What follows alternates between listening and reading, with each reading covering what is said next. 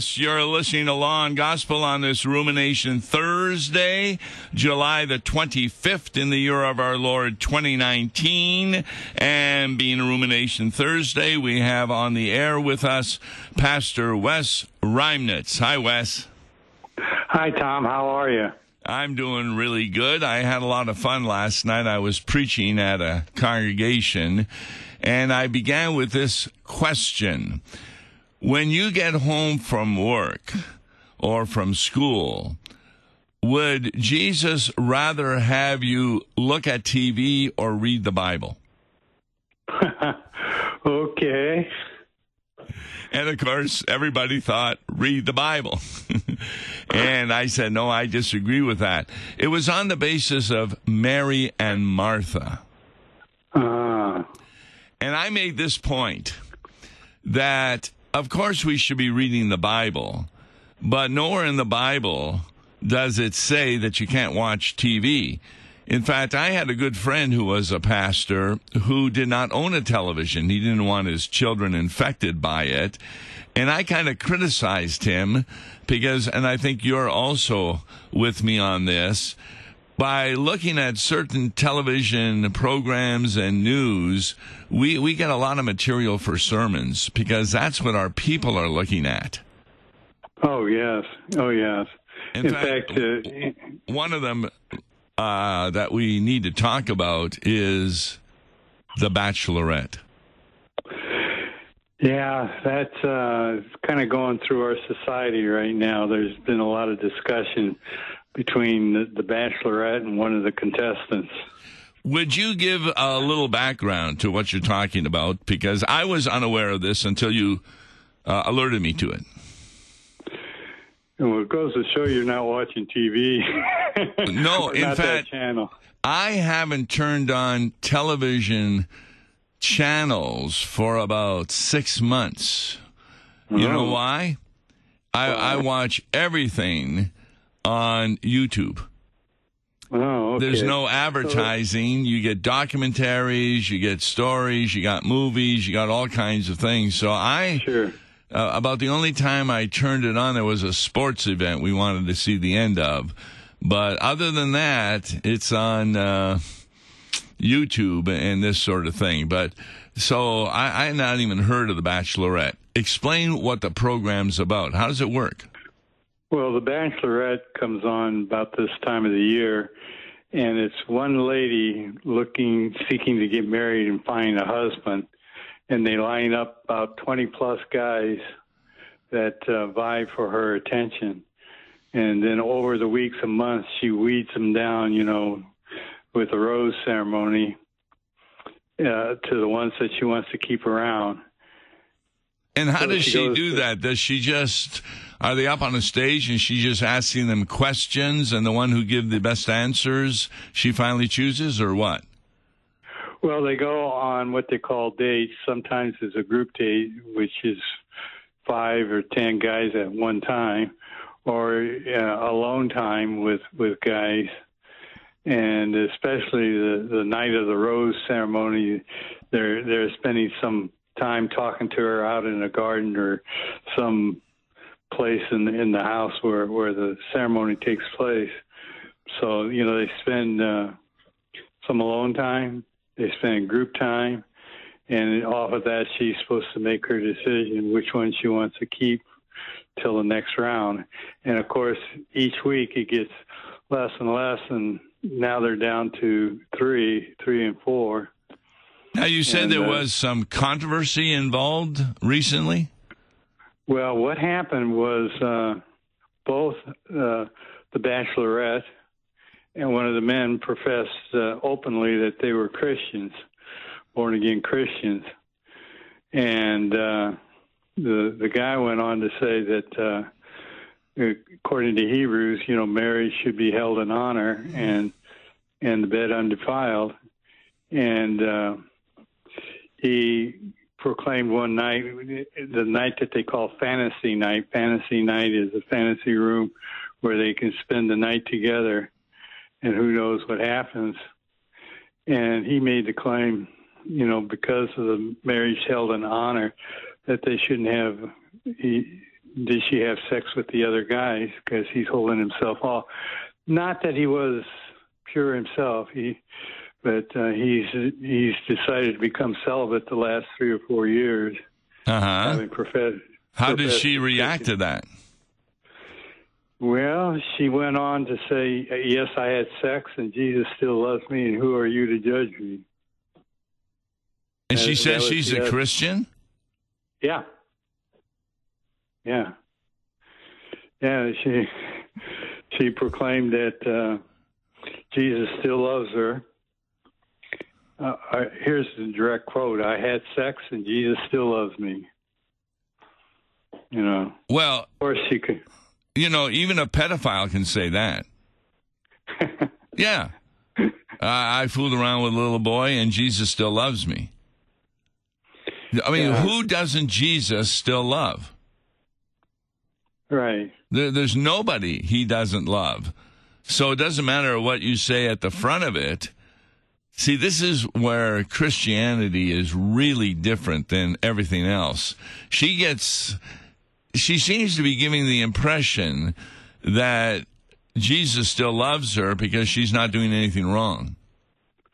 No, it, well, uh, she goes on to say say it's her faith, and not faith, and not say it's faith in Jesus, but it's her faith, and she knows that Jesus still loves her, and it's it's okay. In other words, she set herself up as judge and jury without re- realizing. She condemns him for being judgmental because he brings up the topic, then turns around and judges him. So if somebody kidnaps her daughter, let's say she has a daughter, then she cannot accuse that person of kidnapping because she would be judging. Yeah. I mean, where this is how good the devil is at getting in people's minds. They they're thoroughly confused over this. In fact, name somebody who's going to hell that Jesus doesn't love. Hmm. You won't be able to name anybody. No, well, the Bible itself says God so loved the world. that he sent his one- Exactly. Yeah, not God so loved the believers or any particular religion. God so loved the world that he gave his only begotten Son. In, in other words, God loves sinners regardless of where they are at, but he doesn't love the sin. That's where she's Well, getting really mixed yeah. up. And it allows for what you would call what cheap, cheap grace. Uh, I can go ahead and sin, and it doesn't make any difference because God still loves me and forgives me. Yeah, Wouldn't that be? Yeah, uh, you know how I often respond. I'll have somebody in my Uber cab, and they'll say, "Well, if you believe in forgiveness, you can do anything you want." And then I say, "Do you have parents?" And they say, "Yes." And I say, "Do you love them?" "Oh yeah." So when you come home after a date, you go in the driveway and you puncture all their tower, tires out, right? They say, "Oh, I would Right. never do that." Well, if they love you, can't you do anything you want and they'll still love you? And, and then they hmm. get the they get the the point I'm making is that yes, God loves us, but if we love God, we're going to feel bad when we go against His will, and it's obvious that she doesn't feel bad. Hmm. So, whereas in John 14 it says, "If you love me, you will keep my commands." Yes. Yeah, a love for Jesus is to follow w- what He has to say, not what we think.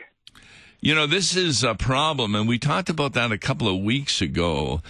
Uh, during the Pentecost season, there was a pastor who said the meaning of Pentecost is that the Holy Spirit replaces God's law.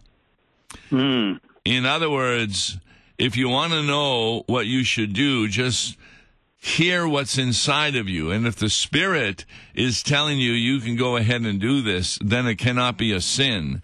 And we don't have to follow the laws of the Bible anymore because we're free from that bondage. Now, there's no doubt we're free from the bondage when not following the law, we would be going to hell. Christ has freed us from that. but he hasn't freed us from the idea that therefore we can do anything we want and it's not a sin as long as we have a feeling within us that that's okay to do it. And really, doesn't it also make for uh, um, that as Christians we should talk to one another if we find ourselves caught in sin? Yes, uh, I've often made this distinction between judging we can do and judging we can't. And I use the courtroom, the jury, they make the decision, guilt or innocent. The judge decides what the punishment is. As Christians, we can be juries, but we cannot be a judge. Mm. So when the Bible says judge not, that means we can't look at the works of another person and say, oh, that person is going to hell for sure. Because by our works, we should be going to hell also if you're saved by works rather than through faith in Jesus Christ. Well, that kind of comes up to the, the why some people say I don't go to church because I see how Christians act on on the outside during the week, and they sure aren't very loving. And of course, the response comes back, where else do you want them but on church on a Sunday morning, hearing God's word? Yeah, that's kind of like saying, uh, I, I don't think we should have hospitals because every time I go to a hospital, there's sick people in there. I mean, that, that is so dumb. Uh, what's a hospital for? What's a church for? It's for individuals who cannot control themselves and who have an understanding of God's will contrary to the Bible. And that's right. why they need to go to church. And just like at a hospital, when they go and say, you know, I'm in need of help, I need to, to get get myself healthy again. We do that on a Sunday morning in uh, the confession. I, a poor miserable sinner, uh, the recognition that we are in need of God's grace and forgiveness. And what is the treatment that the pastor then gives? Well, he gives the absolution. Exactly. In the, stead, in the stead and by the command of my Lord Jesus Christ, I forgive you all, all your sins. Exactly. And, you know, I, I don't understand women who do these kinds of things don't they realize that they're being used by men? Yeah. They, they have no freedom. They have been controlled by Satan and become the playthings of men who do not want women to have Christian values because then they lose out on a lot of fun. Now, by the way, what happened to this actor? Well, he was uh, booted off. She she uh, um, told him to go home, and, and miraculously, as as some put it, the, the the car was the SUV was waiting for him to take him out of there, uh, and she gave him a finger salute on the way out. Boy, he was very fortunate. Oh yeah, because you can't trust that woman with that kind of an attitude, even if she married him, she's going to end up with other men all the time. Well, it was interesting. It was brought up, the question was brought up to him by the host of the show uh, the following week. Yeah. Would he would he want an independent woman or does he want a woman controlled by him? You know, and, and his original answer before that came up was he, he saw himself as the spiritual leader of the family. Right. And they they switched it to uh, that he was a controlling ma- masculine male. You know, uh, not giving her rights to to think. As a result thereof. How would you answer that question? Do you want an independent woman or someone you can control? I would say neither. I say I, what I would want is is a wife that that believes first in Jesus Christ. But using the terms independent and control, here's how I would answer it. I okay. definitely want an independent woman who follows Jesus. Mm. Because if she's not independent, she's going to follow Satan. Mm-hmm. It, it takes courage to follow Jesus. And in this day and age, in fact, uh, I found that out at a couple of congregations I was at before the ones I'm at now. It, it just seemed um, a young man and a young woman decided to get married, and they set it up for nine months after that, something like that. And all of their friends were wondering why they haven't started living together. Hmm. Well, you know, it brings up the, the some of the epistles that start out where Paul says, "I, a servant," or "I, a slave of Jesus Christ." One is either a slave to Satan or a slave to Christ. Is, is it not? That's right. Are you independent in the sense of being a slave to the devil, or are you independent being a slave to Jesus? See, people don't realize this. When you trust in Jesus, that is the highest level of independence because take a look at the word independent. You are dependent for, on Jesus for everything. Oh, That's the kind of woman I like. and that's the kind of woman we ended up marrying. No, I got one that I can control. So I am kidding. If Yeah, I, right. I'm going to come home and there's going to be no lunch for me. In fact, that's what Mary and Martha is so. The, uh, the other question I asked would Jesus prefer that you be making dinner or listening to a Bible study? And of course, everybody thought my answer was going to be listening to a Bible study. The Bible study. And. I said, no, because KFUO is on like 12 hours a day. Uh, if I came home, I would never have breakfast, lunch, or dinner because Louise was saying, Well, I'm following what you said with Mary and Martha. I'm listening to the KFUO and didn't have time to make a meal. That'd be a, a way to get out of it, huh? You see, Mary and Martha really doesn't have anything to do so much with a Bible study. It's kind of interesting. Well, this was the other question I asked. There were three questions with this sermon. I said, okay, here's the third question. Who would disagree that Martha was angry at Mary for not helping her? And of course, hmm. everybody agreed with that. And I said, no, I disagree with that. And they didn't understand it. And then I read the text again where Mary turns to Jesus and says this Don't you care that my sister is not helping me? You go and tell her to help me. Wasn't that Martha? That's Martha talking to Jesus Jesus. about yeah. Mary. The Mary and Martha shows how much unbelief was in Martha at that time. Can can you imagine saying to God, "Well, thanks a lot for the situation you put me into," which Israel hmm. did after they crossed the Red Sea. They actually wanted to go back to be in prison in Egypt because there they had water, bread, and meat. Hmm. Any other God would have destroyed them all. What did Jesus do? He gave them water, bread, and meat.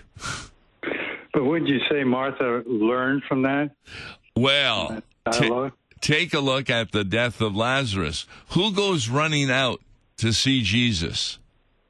Not Martha. Mary, Martha. And then Jesus says, Well, he will rise again. And Martha then says, Well, I know he'll rise again on the last day. Where did she learn that? She had to learn it from him. That's right. And then he says, you know, he goes ahead and raises them that day, and he asks her, uh, Do you believe I'm the Christ? And she says, Yes, I believe you're Christ, the Son of the living God. Talk about faith. And so this is important. We got to get this across. In this day and age, many teenagers are falling into the prey of Satan and talking like this woman is talking about being able to go to bed with everybody and testing them out and this sort of thing. That can be forgiven when you come to a recognition that that was sin. And once it's forgiven, it's as though it never happened. Yeah, in the Psalms it says, "As far as the east is from the west, and as far as it is above the heavens, so far as He removed our sins those that believe in Him." That's right, because Romans really makes it clear that what forgiveness is is God no longer holds you accountable for paying for your sins. Who did He hold accountable? He held Jesus accountable. Exactly.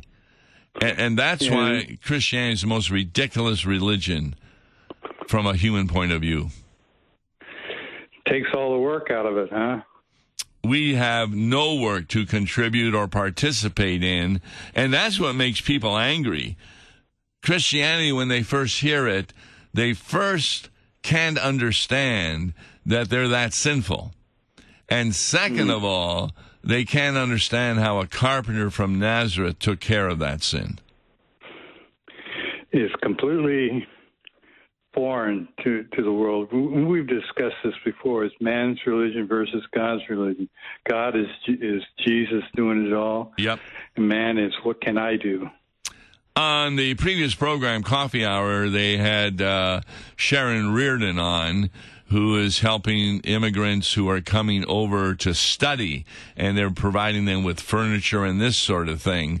Uh, she was actually the Sunday school superintendent of my congregation when I was at St. James and married. Uh, a gentleman who went through my adult instruction class, Steve Reardon, tremendous pastor. But she was talking about that when they're talking to the uh, these immigrants who come over and they have visas to study here, um, she introduced her husband as pastor, and the girl who had come from another country didn't know what a pastor was. Oh my! Yes, and then wonderful opportunity. Well, she was in a group, she said, and I don't know how many there are there. I think there were 12 of these immigrants. And she asked them, How many of you have heard the name Jesus? Nobody put their hand up. What an opportunity. Yes. And uh, that's what I'm doing with Uber. I'm really looking forward to going out at night these times because about, oh, maybe 50% of the time we do get into a conversation about religion. And I'm learning a lot about how unbelievers regard Christianity and what they don't know about it and provides many of an opportunity there uh, to deal with. Uh, uh, people's ignorance in order that they might come to faith in Jesus Christ. Yeah, and that's kind of why I wanted to d- discuss the topic we had this morning. Yes, is it gets so twisted out there in, in terms of what independence is, and I think you made a good distinction there between independence with Satan and independence with with Jesus. Yes. If you're independent with Satan, you're dependent on Satan. If you're independent in Christ, you're dependent on Christ. And it's a huge difference. And that's why, like I said, I had a good friend who refused to have a television in his house because he didn't want his kids hearing all this nonsense that's going on these days. But I think it's better. I would, uh, in, in youth confirmation, uh, I would tape some uh, commercials or programs, and then I would say, okay, what is wrong with this from a Christian point of view, and get them to analyze uh, commercials or programs that were uh, antithetical to Christianity. Or in confirmation, I used to spend a time where they could bring in their music, and we'd sit down and, and take a look at what it said and what it is portraying and after a year that they didn't want to do it the second year. And you're talking about the music that they're listening to on the radio privately. Radio, yeah, rock. Uh, yeah, this rock music, yes. Yeah, there's no doubt about that. In fact, studies in the Lutheran Church Missouri Synod have shown that a lot of these millennials don't want to go to church and hear that kind of music in church. They want something different, something more spiritual, and they get to recognize this. In fact, I was talking to Mark Laverty, and they were having uh, a subway. I'm trying to think. it was in California, and they always had a lot of fights on there.